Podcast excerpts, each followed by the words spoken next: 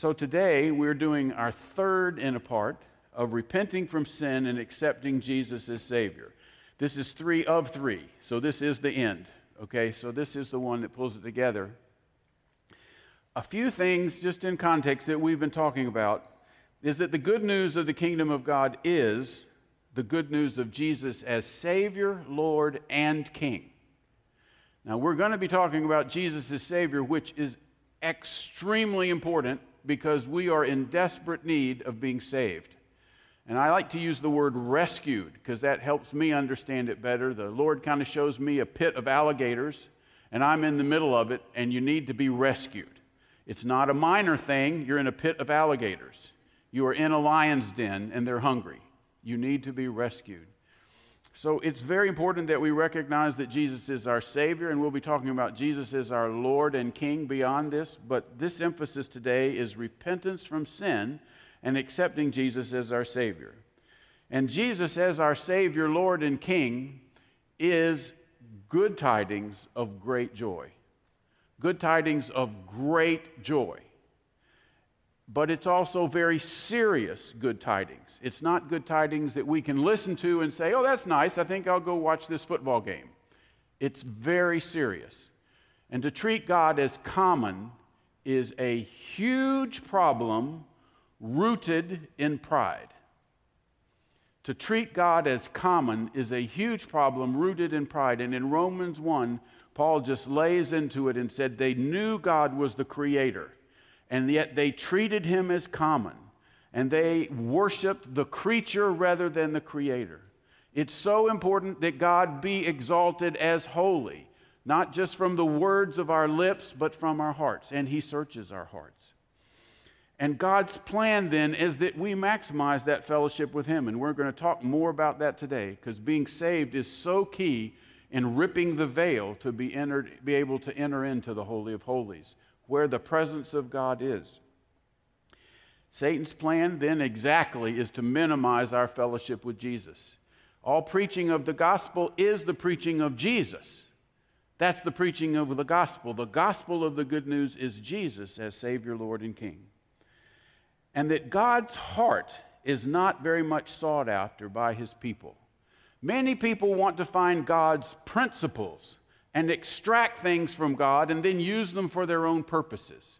But God is not looking for people like that. Just as in David's time, he is looking for people who are after his heart, who search for his heart. And in the scripture, it says that God's heart was to bless us. His heart was to bless us starting in the garden. Even after the garden, his heart was to bless us in the old covenant, and his heart is to bless us in the new covenant. And the Bible says, you know, those words where it said God comes and walks in the garden in Genesis, those are the same things, the same words that talk about the Shekinah presence of God sharing with us. It isn't just a little man walking over there that you go talk to. It was the presence of God that invaded the garden. And in the old covenant, he said, I want, I am your husband, is what he said in Jeremiah thirty-one thirty-two. I am your husband, is what he said to Israel. I love you that much. And when you gather together me, the hallmark of gathering in the feasts that you come to me, the hallmark of those gatherings is rejoicing.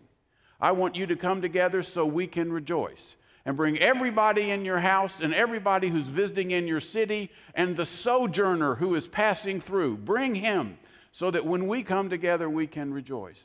God's heart is to bless. However, sin separates us from that blessing, which we're talking about today. But God is constantly examining our heart. And inside of our heart, he wants us to be loving him. You know, Jesus had stark words to say for those who worshiped with their lips, but their hearts were far from God. He had stark things to say about that. It's very, very important that our hearts are with him. So in the basic equipping of every saint, we're emphasizing five things. The first is repentance from sin and the bondage of sin. The second is accepting Jesus as Savior. The third is accepting Jesus as Lord and King. The fourth is being baptized in water, and the fifth is being baptized in the Holy Spirit. And the emphasis that we're putting here is this is the basic starting package. This is the starting package. When you buy a P C, you have got to get the regular P C thing, you got to get a monitor, you got to have a keyboard, and most of us have to have a mouse, okay? And you'd go, well, that's just the starting package. This is just the starting package. It is a terrible thing that Christians are trying to work their computers with no monitors. But many Christians are doing that. It is a horrible thing to try to walk the Christian life without being filled with the Holy Spirit. It is very, very hard to do. So the Scripture lays out these as the basic equipping of the saints, that we're all to come together to have these things. So as you can see, we're right in the middle of the first two, which is repentance from sin and accepting Jesus as Savior. And as I said, we need a Savior to rescue us from the enslaving and killing power of sin. Last week we talked about things that had to do with sin, that sin hardens, that sin entangles, that sin enslaves, that sin deceives, and sin kills. That sin is not something to be toyed with, but that sin is something that we are to abhor. And one of the hardest things for us in our culture is to love God and hate evil. We generally don't hate at all, but Jesus hated evil. It says in the Scripture that he was given the oil of gladness above his brothers because he loved righteousness and hated lawlessness or iniquity. He was given an oil of gladness. And it's a strange thing in a Christian's life, but once they love the Lord and they hate evil, you receive that same oil of gladness. You receive that same oil of gladness. As a matter of fact, I can mark in my life the times that the Lord put a finger on me and said, "Where's your gladness?" And I said, "Well, it's a little weak today." And he said, "I want you to love me and to hate evil. How are you doing on that?" "Well, we had some things to fix. And I just want to give you a testimony that when you fix those things and you love him and you hate evil," which usually meant in my life repenting of sin that I wasn't going to repent of. That's what it usually meant. Once you did that in a way you didn't understand, the joy of the Lord comes in. When you love God and you hate evil, that joy comes. But if you play with evil, that joy leaves. You can mess around your whole life and miss on joy because you play with evil. Very, very important. So we need to be rescued. We need to be saved from what sin does to us. We need to be rescued. And every single person that's walking around without Jesus is enslaved by sin and is being killed by the power of sin. And then God goes on to say that separation from God results from sin. A verse we don't memorize much, but in my opinion, we ought to memorize in our top thirty. It's Isaiah fifty-nine two. "But your iniquities have made a separation between you and your God, and your sins have hidden his face from you so that he does not hear." Sin separates us from God. It's not a theory, it's a reality. And when we allow sin to abide, it creates a separation. Now, I share this, some people like this, some people don't, but to me this is very vivid if you have ever smelled a skunk. If you have ever smelled a skunk, you cannot go away going, "Well, it's a bit unpleasant, but I think I could get used to it." You didn't smell a skunk. If you have smelled a skunk, you will go, "That is the most effective defense mechanism in the world, is a skunk smell." Well, we need to think of sin abiding in our body like splashing on skunk perfume. That repugnant. Now, if I had skunk aftershave on or something and came up to Helen and said, "Hon, I just want a big hug," she would take a broomstick and push me out the back deck. You know, there is no hugging when you smell like a skunk. You got it? Sin is as bad as the smell of a skunk. It is repugnant to God. It is not okay. It is not something to be dealt with later. So repenting from sin was something Jesus made a big deal about it. Now, sin separates us from God. It enslaves us. But there's a consequence to sin, and God is a just God. And in the old covenant, God made a way that there could be atonement for sin by the shedding of the blood of animals and the offering of sacrifice. And the high priest would go into the Holy of Holies once a year. And the Holy of Holies was, was covered by a veil that had no seams. It was one veil with no seams. Big old thing. Well, you could go in the Holy of Holies once a year. And I think it's interesting that the people weren't so confident about the uh, the high priest. He was the only one that could go in, and the Jews would typically tie a rope to the ankle of the high priest. And when the high priest was go in, if some reason he wasn't a, you know okay with God, who knows what's going to happen to him, and we can't go in there and get him. And so they had a rope tied to his ankle, lest they needed to pull him out. This was serious stuff. But when the high priest came in, what did he do that was so important? He went up to the Ark of the Covenant, and he sprinkled blood over the mercy seat. Well, the mercy seat was the top of the Ark of the Covenant. So the mercy seat is one of these weird words in the Bible. It's, it's one of these, uh, this is the kind of word that'll send you to the seminary if you're not careful. But there's a word in the Bible called propitiation, which is literally translated as the mercy seat. Okay, it literally translated as the mercy seat. What I think of as the word propitiation is it means debt paid. Debt paid. That Jesus was the propitiation for our sin. Jesus paid the debt for our sins. And when the blood was sprinkled on the mercy seat, then the people were forgiven for their sins. And that was the Old Covenant. And I'm I'm not going to spend a long time in the Old Covenant because we we'll, may do it later. But Jesus came about, and one of the things that he said in Luke twenty-two twenty, the Bible says, "In the same way he took the cup after they had eaten, saying, 'This is the cup which is poured out for you. It is the new covenant in my blood.'" Now those are powerful words coming from Jesus, because Jesus said, "I'm telling you, I'm bringing a new covenant." There was an old covenant, but now there is a new covenant. And if you want to deal more in it, just take a serious read of Hebrews nine, ten, and eleven. And that gives a tremendous explanation of the difference between the Old Covenant and the New Covenant. And I want to read some of those verses. But first, I want to start in Jeremiah. Good old Jeremiah. You read through Jeremiah, you've read through a book. You know, this guy is prophesying all the time. And in Jeremiah thirty-one, verse thirty-one through thirty-four, are verses that talk about this new covenant, are the main verses quoted in the Old Testament that reference what's the difference between the Old Covenant and the New Covenant. Now, I'm bringing into this because the remission of sins in the Old Covenant was one way, and in the New Covenant is a new way. And so that's one of the reasons I'm focusing so much on this.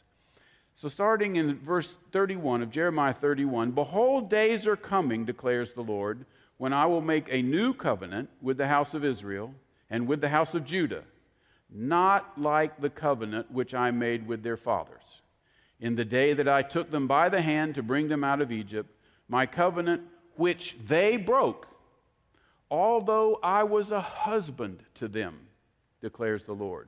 But this is the covenant which I will make with the house of Israel after those days, declares the Lord.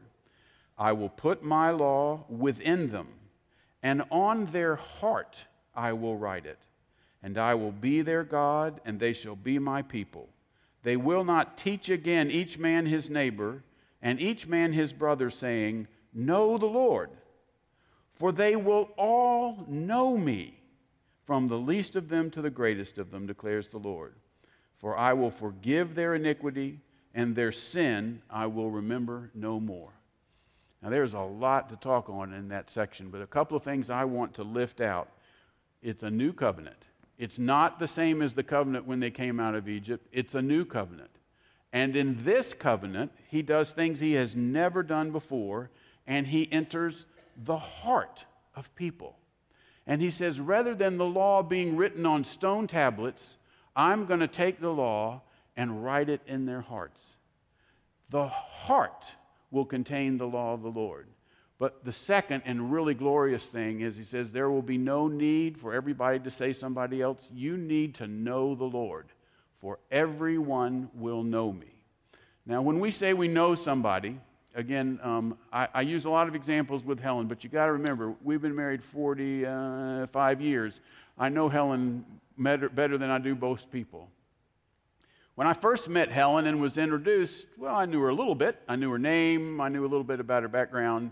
We dated for a while. I knew her a lot more. But I want to tell you something. After forty-five years of marriage, I know Helen kazoodles more than I ever knew her in the beginning. Now that's the kind of the word know he's talking about here. It's not know about, but it's to intimately know. It's not know about, it's to intimately know. And Jesus mentioned this in John seventeen three. Jesus said, "For to know the Father and the Son is eternal life." John seventeen three, "For to know the Father and the Son is eternal life." And it's a knowing that is way beyond the knowing about. And this is a big deal because many Christians and many people walk around, I know about Jesus, I went to Bible school, I know the stories. Oh yeah, you're not telling me any difference. You don't know him. You know about him. And in First John two, the difference between young children and mature people in the Lord, where the young children knew about him and the mature people knew him. That was the difference. Well, you say, knowing the Lord, well, that could be infinite. Yes, it is infinite. As a matter of fact, we're going to do it throughout all of heaven. Whatever time is like in heaven, the thing that's going to make heaven heaven, the thing that makes eternal life is to know the Father and the Son. That's what is eternal life.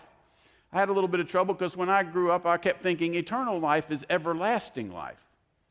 But everlasting is just one aspect of eternal life. The Bible says eternal life is to know the Father and the Son. That's eternal life, and we begin that here. But we can't even wrap our mind around everlasting life. If I just asked you to think about living one hundred thousand years, our brains go tilt, tilt, I can't do it. We can't even hold everlasting life. But I'm telling you, the Father and the Son are so rich, so deep, that eternity cannot hold them. It's a glorious thing that we're called to. But Satan is always pushing us, oh, that's just God. That's the thing you already know. You know about that. You've heard that story. Da-da-da-da-da. It's not intellectual knowing. It's knowing intimately the Father. And what's really great about this is the way that Sasha may know the Father can be different than the way I know the Father. Now, the Father is absolutely wonderful, and Sasha's knowledge of the Father and intimacy with the Father is absolutely wonderful to her, but it can be different than my intimacy with the Father. And it's because he made each one of us different. I, I love the fact that he made us. You know, he, he came along, well, I was born in fifty-one. He came along in fifty-one and he made me. It says in Zechariah twelve one, he puts the spirit of man within him. God puts the spirit of man within him, and he said, I want there to be Jim. Now, he didn't have a quota of Jims. He didn't say there have been five Ralphs, three Billies, one Jim. It's time for more Jims. No, he wanted me to exist. And I love that thought, that he wanted me to exist. He could have skipped me. Nobody was above God saying, you have to create Jim. You have to create Melody. He said, I want Melody. What love that he wanted me. And when I know myself from the inside out, I have to say, what mercy that he wanted me. But he did want me. What a wonderful thing. I, I, I really, when we have children in the natural, you think you know how you're going to love a child, but when that child comes in, this love comes from someplace you don't know that's much bigger than what you had imagined. You have a bigger love for your child. And if we, being evil, know how to give good gifts to our children, how much greater will the Father give good gifts to us? So when he says this, I says they're going to know the Lord from the least to the greatest. That's such a tremendous thing, and that's what he's doing. And if you look and see what Jesus did in his last four chapters before he left, read John fourteen through John eighteen, those four chapters, and you'll find that Jesus puts tremendous emphasis on, Lord, they should be one with me the way that I am one with you. And he says it six or seven times. Lord, I pray for them. The John seventeen prayer, praying for Christians. He prays over and over, let them be one, Father, as you and I are one. Let them be one with me and one with you. And he prays it over and over and over because this is the intimate knowing of the Father. And that's where he's trying to get us. And in the new covenant, he says from the new covenant, instead of the law being out here, it's going to be in your heart, and you're going to know him who is from the beginning, not just know about him. He puts on the end, though, two great things. For I will forgive their iniquity, and their sin I will remember no more. Now, I'm going to talk about this remembering sin no more a little bit later, but I want you to remember this verse because God has the power to forget sins we have committed. God has the power to forget sins we have committed. Now, I'm just telling you, I'm working on that power. But when somebody has committed a really bad sin against me, it kind of right now goes into a holding place that says, remember this, when you see them next time, you got to be careful this happens again. My forgiveness, I want to be like God's forgiveness, but God's forgiveness is He forgives the iniquity and forgets it. Now, you say, well, that's too good to be true. Most things about God are too good to be true. He can forgive and totally forgets it. What? So there's seven sermons right there in that one little section of verses. Really great stuff. But then when it's quoted in Hebrews ten, Paul is pulling this out. And like I said, Hebrews nine, ten, and eleven are your really good chapters to read on this. But he points out, and I want to make this, this very big emphasis about how Jesus is the rescuer for sin, and that His rescue is a full rescue. His rescue depends on Him, not us, and His rescue is something that He does by the power He has being the Son of God. So in Hebrews ten, their key verses are eleven through twenty. I'm going to read some excerpts here. But he says, every priest stands daily ministering and offering time after time the same sacrifices, which can never take away sins, but He, having offered one sacrifice for sins for all time, sat down at the right hand of God, waiting from that time onward until His enemies be made a footstool underneath His feet. For by one offering He has perfected for all time those who were sanctified. One offering. Jesus suffered one sacrifice for all sins for all time. And we need to be anchored as Christians so someone says, yeah, well, I mean, I know He died back then, but that was for that generation. One sacrifice for all sins, for all time. Where is it? Hebrews ten, eleven, and twelve. One sacrifice, all sins, all time. And then it says in the end, it says, now where there is forgiveness of these things, this is verse nineteen and twenty, where there is forgiveness of these things, there is no longer any offering for sin. Therefore, brethren, since we have confidence, or another word for confidence there is boldness, boldness to enter into the holy place by the blood of Jesus, by a new and living way which He inaugurated for us through the veil, that is His flesh. So we mentioned before in the Old Covenant, there was the veil between the holy place and the Holy of Holies. Now outside the veil was the holy place, but the Holy of Holies was the place where God's presence was. Now this is a very disturbing thing to me because only person who ever went in there was the high priest, which means under the Old Covenant there was no one who entered into the presence of the Lord except for the high priest. But when Jesus died, we all know this verse, the veil was rent from top to bottom. The, the veil was rent from top to bottom. And what he's saying here in Hebrews is, listen, Jesus made an offering, a complete offering for our sin, and He made access through the veil. And now let us go through the veil with confidence and boldness. Now, I don't know about you, but when I pray and get my sins forgiven, I'm awfully glad they're forgiven. But a lot of times I just don't have confidence to go boldly in like my sins never occurred.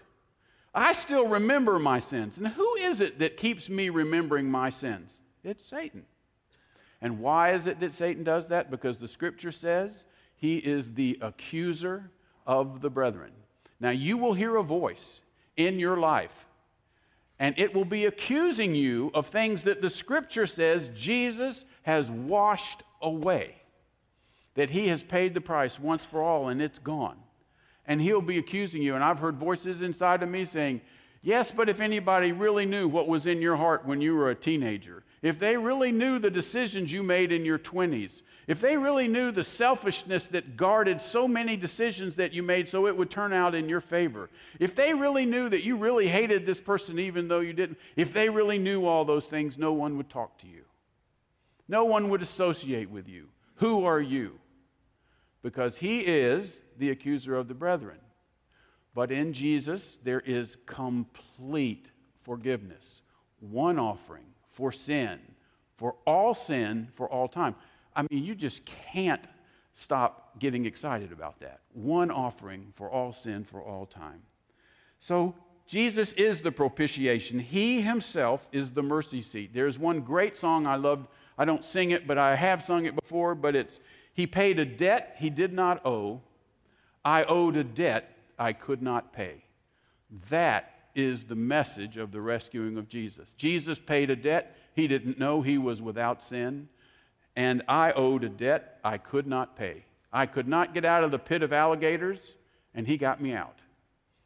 All the glory goes to him, but it is a bad thing for us to diminish the glory of what Jesus did. And when we say, oh yeah, I got forgiven for sins, but listen, I really got, I mean, I had some sins, and these things do still track me around. No, I'm forgiven, but you know, I was this and I was, no, you're, you're not acting like you're forgiven. You're acting like you threw it up to Jesus and you hope he got it. That is not the way it is. He forgives, and when he forgives, he forgets. The Bible says, we'll get to this first, he separates our sins as far as the east is from the west. They can never meet. He separates our sins from us. So when we talk to people and share with people, and, and the Lord is dealing with us in our lives about repentance and being saved from sins, it's something we need to not only jump on, but to recognize in the Scripture, Jesus has done the full job. He did it all. When he said it is finished, it was finished. There isn't something else that we have to add to it. Now, in the Scripture, there are many verses that says Jesus is the Savior, Jesus is the rescuer.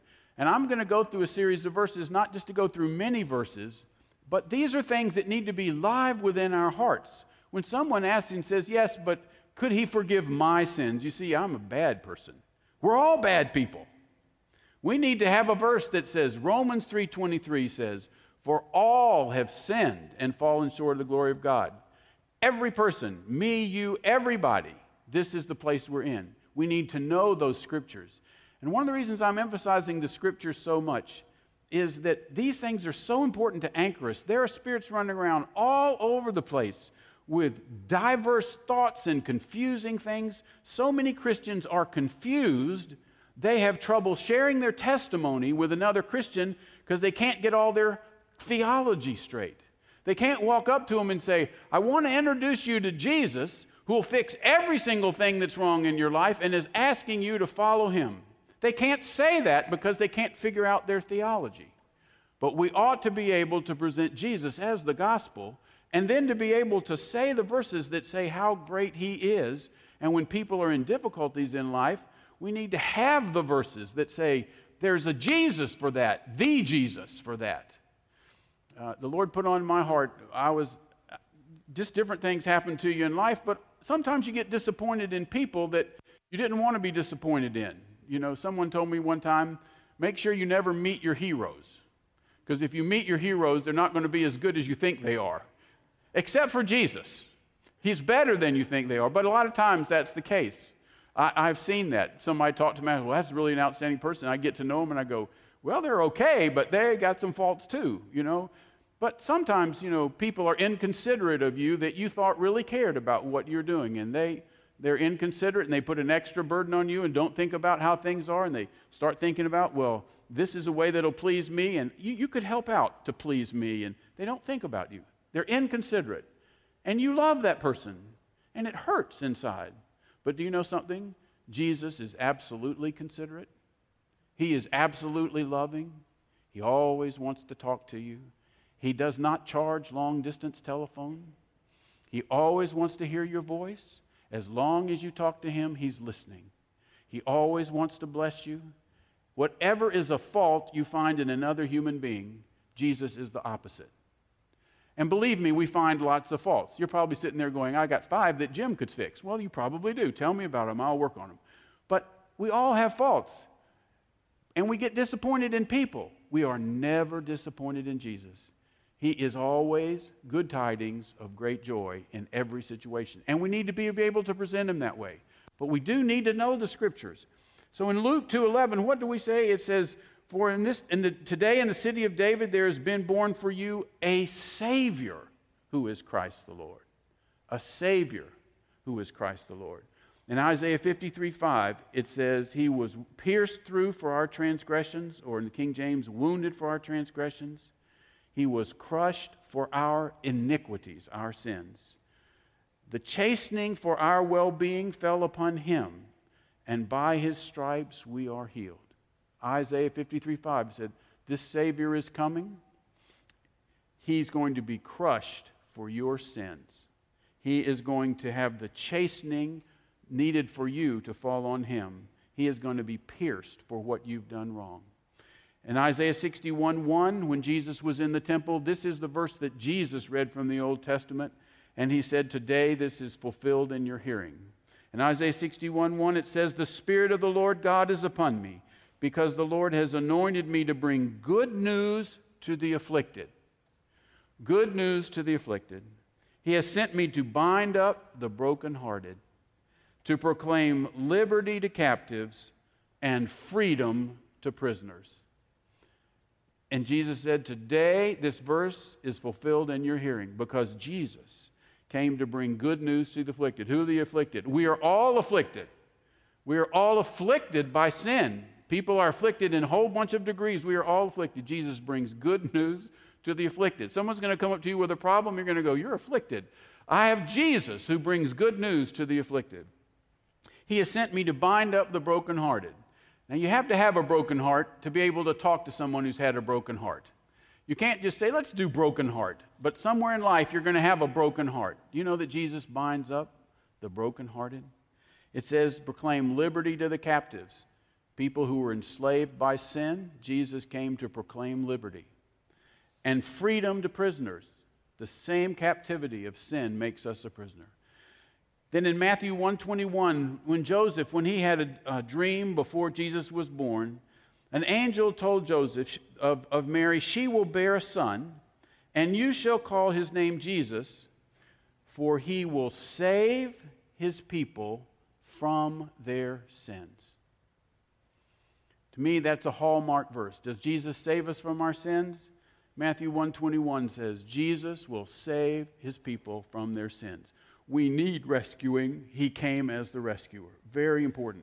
And Jesus himself said, and I do agree, this is really the best gospel verse, is John three sixteen, and I like to add verse seventeen. For God so loved the world that he gave his only Son, that whoever believes in him shall not perish, but have everlasting life, eternal life. For God did not send His Son into the world to judge the world, but that the world might be saved through Him. And to me, that is a capsulation of Jesus as Savior. God loved us so much that He put a covenant where He could suffer in His Son, and that the world could be saved or rescued. And I'm glad that we have John three sixteens out on lots of things, because it is a great verse to read. But Jesus as a Savior. And Jesus himself said, For the Son of Man, in Luke nineteen ten, he said, For the Son of Man has come to seek and to save that which was lost. Jesus himself said he came to save. Now, this is very important about the cross. Um, we talk about the cross. The cross is a very important thing. Jesus gave his blood. He gave his life. On the cross, he was separated from the Father. You know, on the on the cross when he said, Father, um, why hast thou forsaken me? I believe that that was the time that Jesus suffered the most. Now, there was intense physical suffering, definitely. But Jesus went on the cross and was separated from the Father. Complete separation from the Father is the definition of hell. Union with the Father, knowing the Father, is eternal life. But at that moment, Jesus bore our sins upon his body. And when he bore our sins upon his body, he had to be separated from the Father because sin cannot be united with the Father. And in First Peter two twenty-four, it says, "And Jesus himself bore our sins in his body on the cross, so that we might die to sin and live to righteousness, for by his wounds you were healed." Now, to me, that's a top thirty verse. He himself bore our sins in his body on the cross. Where was the payment paid for our sins? In Jesus' body on the cross. It's paid. Debt paid in full. Debt paid in full. Romans six twenty-three, we read, "For the wages of sin is death, but the free gift of God is eternal life." Where? In Christ Jesus our Lord. And then another great verse, Acts four twelve, "And there is salvation in no one else, for there is no other name under heaven that has been given among men by which we must be saved." Now, this is actually something I'm not going to spend a lot of time on, but it's a great deception of the enemy to run around and saying, "Oh, Jesus is a way. He's a nice teacher." There are a lot of other the- teachers. You need to have a broad mind. Take a look at what's out there. Be open to the way people approach deities. And he just dilutes down and dilutes down and dilutes down. What if I was young and my mom said, "Okay, it's um, time for you to pick up this thing that you just spilled and messed up." And I said, "Well, you're a mother. You're a mother of some people, and I hear a mother speaking, and I'll consider it from a mother whether I'm going to respond." That would get straightened out pretty fast in my house. I am your mother, I'm speaking to you, and there is not another your mother. Have you got that? This is God. Satan wants to dilute everything out to minimize our fellowship with the Father and the Son.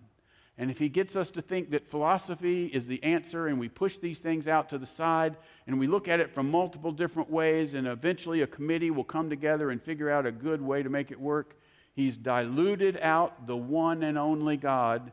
Jesus had to flat say, "I am the way, the truth, and the life. No one comes to the Father but by me." John fourteen six. He had to say it that way because if you don't say it that way, the next thing is Jesus is one of the ways. He's not a bad guy. He's just one of the ways. He is the way. And to say anyone else is the way makes Jesus and the Father common. Do you see? They are holy. And we're going to recognize that holiness in heaven. And you begin to recognize that holiness in the worship. When we get into worship sometimes and you get beyond the words and thinking, you sense that presence of the Lord and you sense the holiness and you go, "This is God." I remember when I got saved, uh, I had a I had a terrible prayer of faith in my life. I'm not advocating this, but I was at Camp Glisten and I was praying one night and I was not, I wasn't going to give my life to the Lord. I thought I was a Christian, but giving your life to the Lord is a big deal. And I, I prayed a prayer like this. I said, "God, my life is like chewing gum and hair. And if you think you can straighten it out, you can have a shot at it." That was my prayer of faith. Now, I opened the door about this much, just a squinch. But you know what God did? He honored a squinch, opened the whole door, and changed everything in my life. And one of the biggest things he changed in my life is he put love in that wasn't you ought to love, but you actually do love. And I was having trouble because like people in India or an earthquake or Fukushima or something like that, I don't know those people. I'm sorry it happened. But for me to say I love people in foreign countries, I'm kind of lying if I say that. I don't even know those people. But the Bible says that God loved the world. Well, how, how can God put a love in me that can love people I've never met? I can't do that. And I didn't have that love. And God was really good to me and pushed me and said, "You don't have that. You need that to be in your life. I can put that in your life." And after I opened that door, just a scrunch, in about six weeks, I woke up one morning and realized that was in my life. I actually did care. I wasn't that I was just supposed to care. I really did care. Now, how could I go from not caring to caring? The Father, he does these things. And then I went around to people, and this was a little discouraging. Jane, I went around to all these people and said, do you know that God can put love in your life? And they go, Jim, we learned this in Bible school. You weren't paying attention in the second grade. You know, God so loved the world. We learned, no, no, no, no, not the theory. In reality, he can write love on your heart. You see, he writes his law on our heart. And the fulfillment of the law is that we love the Lord our God with all our heart, soul, strength, and might, and our neighbor as ourself. And he writes it on our heart, and only he can do it. And that's that new covenant. So the Lord does incredible things and pays debts for us that we can't pay and transforms us from the inside.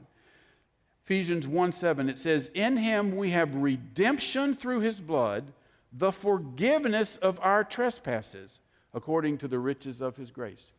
Now, there are forty verses like this or so in the New Testament, but I'm going to read a few more. Colossians one thirteen, fourteen. For he rescued us from the domain of darkness and transferred us into the kingdom of his beloved Son, in whom we have redemption, the forgiveness of our sins. In Jesus, we have the forgiveness of our sins. Now, you might say, I'm going to be, I don't want to be prideful and say all my sins are forgiven.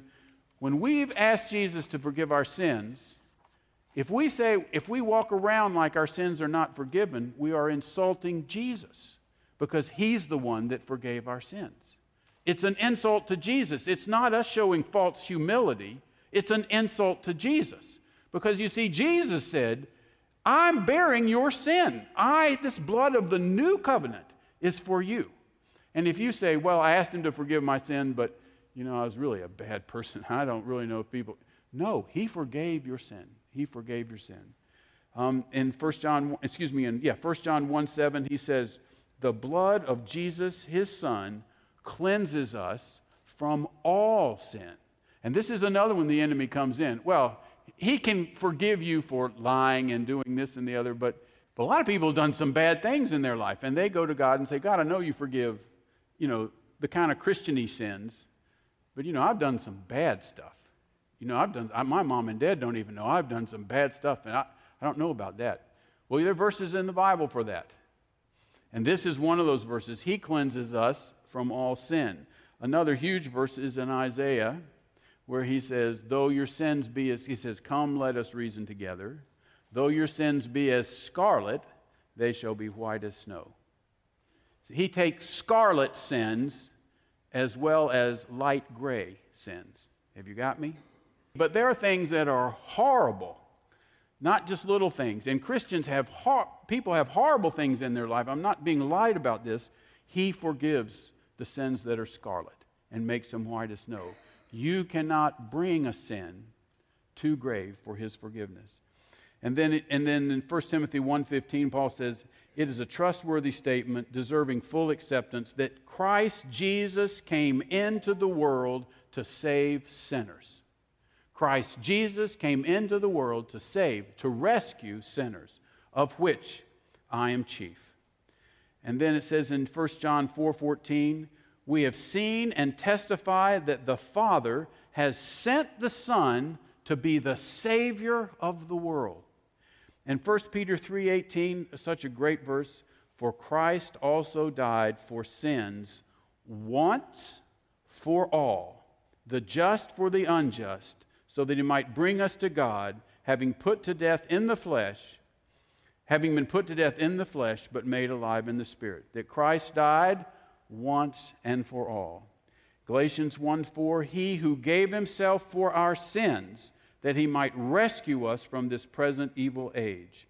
And Titus two fourteen, who gave himself for us to redeem us from every lawless deed and to purify for himself a people for his own possession.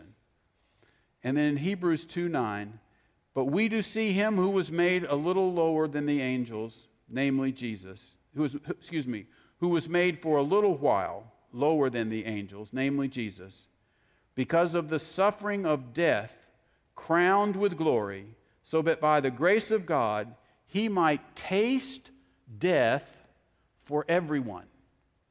So we read in, that the wages of sin is death. Jesus had to taste death Complete separation from God for everyone. But he did taste death for everyone. He tasted death for me, so I don't taste death. Jesus said, if you believe in me, you have passed from the judgment. You know, when the disciples went out and had authority over demons and came back, and they talked to Jesus, this was when the sixty were sent out, and they came back and they were all excited they had authority over demons. You know what Jesus said? He said, it's not so important that you be excited about having authority over demons. You want to rejoice? Rejoice over this. Your names are written in the book of life. He said, that's something you should rejoice over. Well, I actually like having authority over demons. I think that is something to rejoice over, but it's not to be compared to the fact that he tasted death for us so that we don't have to taste death. And it says in Second Corinthians five twenty-one, for him who knew no sin, he made sin, excuse me, him who knew no sin to be sin on our half, on our behalf, so that we might become the righteousness of God in him. Now, many Christians struggle with this. How can I be the righteousness of God? Well, we're the righteousness of God not in our flesh, but we're the righteousness of God in him, is what the verse says.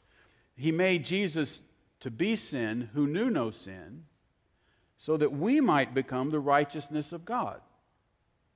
And it says in First Corinthians one thirty, he was made unto us righteousness. It's a very hard thing for us to think, I am in right standing with God. Now, when the old covenant, God would look down through the mercy seat, and because he looked down through the mercy seat, then the people had their sins washed away, and he saw them as righteous or in right standing. But now, when we're in Christ, the Father looks the same way. He looks through the Son, and we are righteous not because we've done a set of works, but because we are in the Son. But we are in the Son. We are in Jesus, and therefore, Jesus is a righteousness, and we have become righteousness in him. These things are hard to hold in our natural mind, but God looks at us and says, Jesus has imputed right standing with me into you. You are in right standing because of what he did and that you are in him. And we go, well, that's really very hard to hold. It's incredibly good news. Now, I just want to mention three things that are things the enemy throws up that he often tries to nail so people won't come to the Lord, and then we'll be done. Okay, so we're coming close to the end here. The first is that they can talk all they want to about Jesus paving the way and you giving your life to him, but really it's works.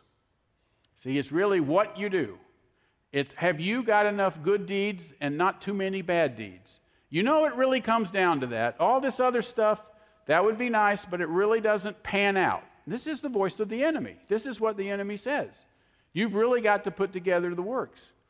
It is important for us to know scriptures, to be able to come back and to say to people and say clearly, no, it's not works. You cannot justify yourself by meeting the works of the law. So if you having, want to read more on that, there's a book called Romans and a book called Galatians, and they're very heavy on that. But I just want to read two, two or three verses. One is Ephesians two, eight, and nine, which says, for by grace you have been saved through faith, and that not of yourselves. It is the gift of God, not as a result of works, lest any man should boast. And I want to give you a clue. If you could get ninety points on the scale by the works that you do, and then be judged as righteous and saved, the people that get the ninety points and judge themselves as righteous and saved would boast. They would say, look what I've done. I earned my ninety points. And the Bible says, before him no flesh shall glory. And no flesh shall glory. There won't even be a thought of flesh glory. So it's not by works of righteousness, he says. It is not a result of works. Now, I've rewritten Ephesians two, eight, and nine. I don't have a whole version of the Bible, but I've rewritten those two verses because I want to explain it in real clear language, today's language. And I know we all know what grace is, but I've just rewritten it this way. By God's undeserved kindness. That's my definition of grace, God's undeserved kindness. You have been rescued from the enslaving and killing power of sin to be a child of God through trusting in Jesus. And your rescue was not because of your good works, but was a gift from God, so that no one can boast that their good works rescued them." Now that's Ephesians two, eight, and nine, Jim's version. Those are the same things, so that no one's good works, they cannot boast that their good works rescued them. And again in Titus three, five, and six, he hits this right on the head. He says, "He saved us, not on the basis of deeds which we have done, but according to his mercy, by the washing of regeneration and renewing by the Holy Spirit, whom he poured out upon us richly through Jesus Christ our Lord." He saved us not on the basis of deeds which we have done. Two really good verses. We cannot merit that salvation. It's not based on our works. We've already mentioned that he'll approach us and say, "You are too sinful to be forgiven." A very important verse we didn't cover was Romans five eight, which says, "But God demonstrates his own love towards us, in that while we were yet sinners, Christ died for us." While we were slapping Jesus in the face, he died for us. He not only said, "Love your enemies," he loved us while we were yet sinners. And that's evidence, the Scripture says, that God showed his love for us. You see, the Lord can't find a person who is so far, he is far gone, the Lord's hand can't reach it. Uh, the Lord hit me the other day, and he said, I want you to share, I want you to share this one word. It's very important. He said, I want you to tell my people that my arm is not shortened. My arm is not shortened. There's a thing the enemy pushes out that God did things in one day, but things aren't happening right now. His arm is not shortened. And he can reach down to every person and every situation and desires to do so. In Isaiah fifty-five, seven, it says, "Let the wicked forsake his way, and the unrighteous man his thoughts, and let him return to the Lord, and he will have compassion on him, and to our God, for he will abundantly pardon." Isaiah fifty-five, seven. Our God is full of abundant pardoning. What is renewed every morning? His mercy. His mercy is renewed every morning. His mercy is renewed every morning. A whole new bucket of mercy every morning. Our God will abundantly pardon. And the third thing is, God may forgive, but he will not forget, and you're going to pay for it later. It's amazing to me how much the enemy... Now, we have things in people. I've had things in me. I know people have things, and they are deeply rooted things. And some of the deeply rooted things that affect people are unforgiveness. They have a person that they have not forgiven for years and years and years and years and years and years. And that sin has got a place and a dwelling place in their life, and it keeps them apart from God. It's a deeply rooted thing that needs to be repented of and let the Lord forgive and get out. It's deeply rooted, unforgiveness. Another is bitterness. And bitterness, and the Bible even uses the word roots of bitterness. And it's down deep. Um, in medicine, we'll have these plantar warts that are in somebody's, on an arm or something like this. And you're seeing the top, but down deep, those roots just go fanning out and really deep. And if you're getting a plantar wart cut out, you're going to have a hole in your arm. It is a deep-rooted thing. These things deeply root in us. Unforgiveness, bitterness. Some people walk around their whole life going, they always gave more attention to my older brother. He got to pick the college he wanted to go to. He's the one that got the first car. He's the one that got the first everything. I got the hand-me-downs. My parents always thought more of my brother and gave him more opportunities. A root of bitterness. Have you got it? There is no question we will be unfairly treated in this world. No question. There is no question we're going to know people who have more opportunities than we have.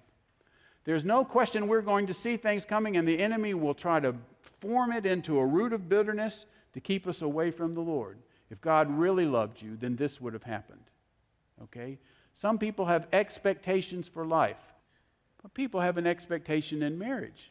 Marriage is going to be this way. This is going to be this way. It doesn't turn out that way. And when their expectation doesn't work out the way they do, they get mad at God. Well, this was supposed to be this way. But I'm telling you, only Jesus is life. And one of the reasons he lets us see frustration in everything else is to point us away from everything else so we'll come to him. The lust of the eyes, the lust of the flesh, and the pride of life are big deals. We spend a lot of time on that. They are huge deceptions. And Jesus is life, and he is the only route to life. And God will do all sorts of things to get that in there. But he needs to come in and get rid of roots of unforgiveness, of bitterness, disappointment. People are just disappointed. They're just disappointed. There's some people that wallow so long in discouragement that they believe discouragement is their friend. That is the person they just talked to. Just, how can I be discouraged today? These are the things that promote discouragement. God can come in and rectify those things. But the enemy is saying, he is coming to us and saying, God knows you're basically crummy on the inside. Oh, you put on a good shell when you get together with the Christians. They don't know. But God knows you're basically crummy. You have these deep things. God will go down and pull those things out. He'll get them out from the core. He has power to do that. Nothing else has the power to do that. Why am I sick? Why am I dying? My grandfather died at seventy-two. I actually would have liked to have seen my grandfather another twenty years. But I don't know what God's doing. I do know there's a really good story in the Bible that says, don't tell God when you're supposed to die. It's not labeled that way, but it's it's the story of Hezekiah. And Hezekiah reached a part in life which was like, things are going good. The borders are peaceful. The kids are okay. The wife is okay. The grandkids are okay. Everything's going good. Life looks good. And God came to him and says, time for you to die. And Hezekiah went, it's going good. How about not dying now? And God said, no, it's time for you to die. But he said, how about not dying now? And he, God said, okay, I'll let you live. And I think it was eight more years. I'm not dead sure of the amount, but some amount of years later. eighteen? fifteen. But after that, in that fifteen years, he had a son who was one of the worst kings, arguably the worst king that Israel ever had.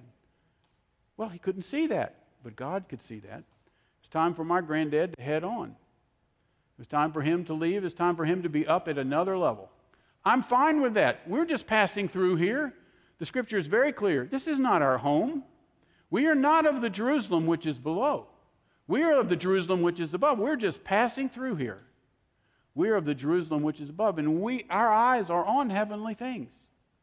So the scripture says in First John one nine, if we confess our sins, he is faithful and just to forgive us of our sins and to cleanse us from all unrighteousness. So um, another thing about Helen, Helen's in this about four or five times, Helen taught me how to clean a little bit better. I had more surface cleaning in my history, and Helen does what you might call deep cleaning. If you ask me to clean a bathroom, I'm thinking of the exposed surfaces. When Helen cleans a bathroom, she's behind the toilet, she's going into all these places, she is thorough and clean. You want to use a bathroom after Helen cleans it. After me, it's okay, but it's more of a guy's cleaning. You understand what I'm saying? The Bible says that God cleanses us from all unrighteousness. He does a deep clean. God and Helen are on the same track, okay? They do a deep clean. He not only forgives the sin, but he cleanses from unrighteousness. So he goes into that area and totally redoes it. He totally cleans out. When we confess our sins, he not only forgives, but he cleanses from unrighteousness. We need to be alert because the enemy will be right on our shoulders saying, he hadn't cleaned you from nothing. And you're lucky if he's forgiven half of that. Oh, he's forgiven all of that. And oh, he has cleansed you down deep. Do not invite it in again.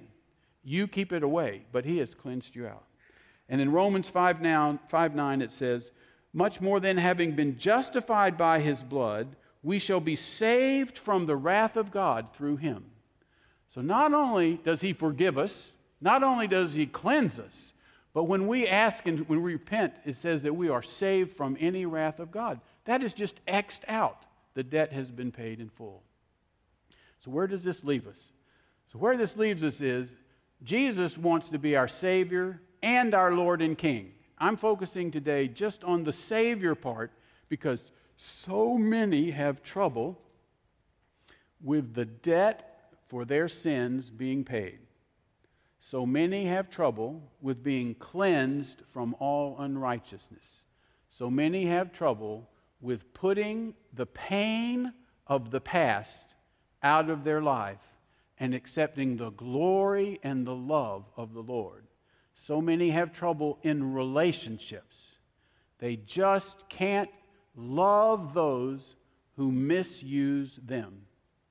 They have these problems, and Jesus himself rescues us from those sins. He rescues us fully. He paid the price one time for all sin, for all time, for all people.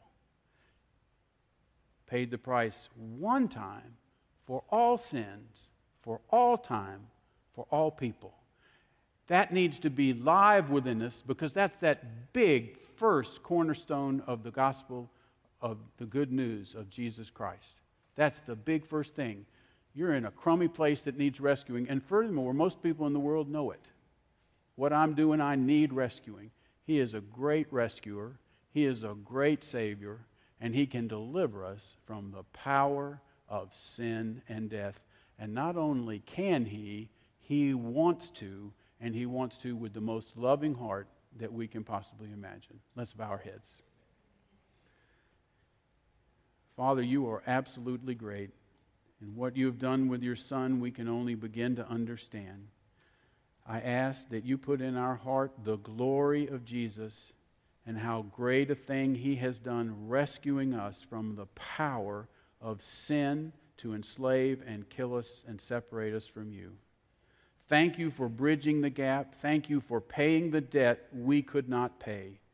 Thank you for the free gift, Lord, that you have given unto us. We don't know how to put it any stronger, Father, but then to say thank you and praise your name, for you alone are worthy. Now I ask, Lord, that you put these things alive in our heart, that we can share them with others.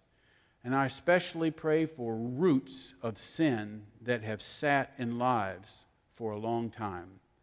And I ask that you open our hearts so that we dive down and give you roots of sin that are in our lives, so that you can cleanse us. And Lord, cleanse us from all unrighteousness and bring in your Spirit where there has been death. In Jesus' precious name we pray. Amen.